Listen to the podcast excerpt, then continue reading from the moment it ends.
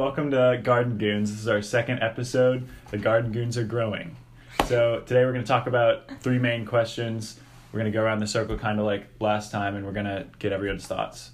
So to start off, we're going to talk about our general observations. So I guess our first question is, what are the communities like? Uh, my community, I, I've been going to Castlewood.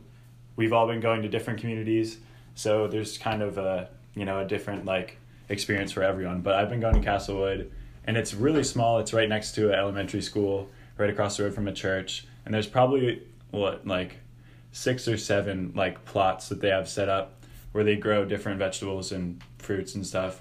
But it's it's a lot smaller than I initially expected, but it's it's fun to work in. I- I don't think that many people really go, but Would you say that there's more like fruits than vegetables or more vegetables than fruits? definitely more more vegetables. There's like sweet potatoes, there's like asparagus, which I didn't even know what it looks like, but it's super cool. And then there's like there's all kinds of cool stuff there. But Yeah, so Cassie and I have been Yes. going to the London Ferrill Garden, which is off of Martin Luther King Jr. Boulevard. Yeah, it's on Third Street Yeah, next oh, to the Third fire Street. station. Yeah, yeah. Um, so the community there is, I mean, very poor. I think you know, Yeah, like the surrounding neighborhood. Um, There's a lot of like homeless shelters and yeah, um, soup kitchens around yeah, there. yeah. which is Um, not the case for mine. Mine's kind of Yeah, see, so that's interesting. Like the different demographics that are served. Ours, ours is in a place where there's a lot of people of color that live there, and just stuff like that. Um, we and we kind of talked about it in the last podcast, but like our garden, we have quite a. It's a lot of space, really. Yeah, it's a large Oh, wow. amount of space. There's a little cottage on yeah. I was, yeah. I um, was their wondering how land. big your all's garden. Is. Yeah, no, Um, because like I said, mine was pretty small. yeah, Yeah. it's big. I mean, like we There's a there's ton of space. yeah, there's what four plots that are owned by Seedleaf. and then like, there's a huge private plot. Yeah. And how much uh, is being grown in each plot right now? all the plots are full. We yeah, actually we planted spinach on Thursday, last Thursday. Yeah, we did plant spinach. Um, that, yeah. Also, when you weren't there, we planted winter rye, like a cover crop to Mhm. bring back some of the nutrients into the soil. Yeah, I, I would say for the past few weeks we've been getting rid of the summer crops that were kind of rotting, Yeah. and now we're getting some more Yeah, fall. no more tomatoes. Yeah, no more tomatoes. Is there any soy going in there to help replenish? I don't think Mm, so. I think she just chose winter rye as the cover Yeah, crop. no, I yeah. mean as long as the crops are alternating, I think it's fine. Yeah. And having the cover crops is also important Yeah. too. But we also there's also like a fruit orchard in there too. Yeah, there's persimmons. Yeah, we Which ate also, persimmons. by the way, if you've never had a persimmon, it makes your mouth feel real weird. What? Yeah. Yeah, it's like it like feels kind of like you're eating cotton after you've eaten it. What? Yeah, it's so, So weird. it They taste like- good. They're it's a weird flavor. They're really slimy, but What? Hmm. that sounds like the most strange thing. it is so strange. So, like, you know, if we're kind of talking about like what the gardens are like, I think for our case, mainly the people that I've seen working the gardens are actually in the gardens. A lot of UK students, Yeah, either from CIS of- classes or APO. APO. Um, yeah, I don't know. I mean, oh, and then like at our garden in particular, students from other schools. We've Yeah, had Asbury Transy. students, yeah, Transy. Because Margot does Wow. doesn't Margot go to Transy? The garden Margot works at She Transy. works at Transy. Wow. Okay. You all have had a lot more people. Like I've seen one other Kentucky student. Really? Like the only other volunteer. Yeah, I have not seen many people there. Mm. So Huh. I guess I think mine's a lot smaller. I, I want to go to another one to see like. You should come to our have. garden Yeah. on No, I- Saturday. I, It's I, I, fun. I should. Yeah. Well, and it's good to hear. Like, I have yet to go. I've been waiting for the temperature to drop a little bit because it is in the uh, hot and sunny 80s in the big beginning of October, and I'm not about that life. But um, basically, it's really good to hear that, though, because if you're around soup kitchens and um, um, to grow more vegetables, especially, they're not as, they can't, they're sometimes not as tasty as fruits, but the nutrients in those are a lot, like, they're more they're necessary. Um i mean you also do need the sugars from the fruit but knowing that you're growing like actual like good sustenance for people who need it that's definitely like a really good thing.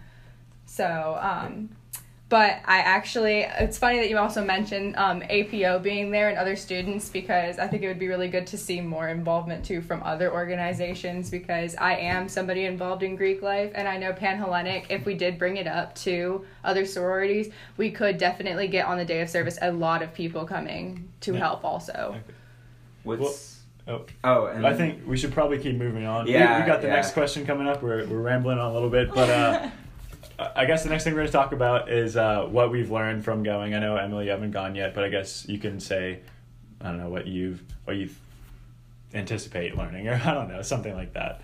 But anyway, uh, me in particular, I've definitely learned a lot about like just like this is kind of strange, but what the plants actually look like because I didn't even know like what asparagus looks like when it's growing and like all kinds of this random gardening knowledge. And it's just really interesting talking to Sarah's like the coordinator there. She's another volunteer, but she's been talking to me about like how they grow it and like when they plant and like when you're supposed to harvest and everything. I think that's really interesting.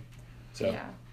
I think I've learned that gardening is a lot. Um, it's a lot more scientific and it's a lot more work than I thought it was originally. Because usually when I'm gardening, it's like, oh, I'm just gonna pull these weeds out of my front yard, you know. yeah, But this is a lot. It's a lot because yeah, when you think about it, you're like providing food for all these people, so you have to do it right. Right, and Yeah. like I think that one thing that's really come up with like me talking with Margot is just that like so many people don't know where your food's coming from, and they don't know like yeah. how your food gets to your plate, how it's grown. So it's just like a really empowering like experience to be out there and be like thinking like, okay, I grew this, like this is something I did, Yeah. and you really feel like you're really in control of like your health and and stuff like that. So it's really cool. Which is a cool point to think about too, because if, if you like, I know I'm from a really rural part in Kentucky, and most of the people in my community do grow their own food and food for other people. So it kind of does help give you a feeling of how what they go through. And I have been gardening most of my life. We have gardens at my house, and we grow our own spices. So it's like really cool to have like that experience, and then find a different way, like how other like. Yeah. How, we, how you work with other plants that are definitely harder to raise. Okay. And I guess moving on to our last question now. Uh, does anyone have any lingering questions or concerns going forward? Like, how long is the shindig gonna go, or when I don't know when what do you want to see the gardens do in the future, anything like that? I know for me that's one of my big uh, questions. How long is the shindig gonna go? I don't I don't know I, I don't know how long I have to get my hours done, but uh, hopefully I Yeah. until Yeah, I- what, I need some time. Yeah, well, we're on such a different time scale than any of the other groups Yeah, 'cause- because we are kind of limited on like the Yeah. weather and stuff Yeah. like that. Yeah. So We've gotten rained out before. yeah, yeah, and it's gonna get colder here within the coming Definitely. Weeks. we're gonna have to So put it into high gear. yeah, Yes. but I think that the gardens are gonna go at least until November. Yeah, because 50 to uh, 60 degrees is still good, but once you start dropping into the low, like 40s, it's it's a little questionable yeah. at that Yeah. point. Yeah. And I and I think that once we get to there and the gardens do start closing up, I hope that there's still room for us to like work with Seedleaf and maybe start some like programs with them that'll just help people be more educated about like Yeah.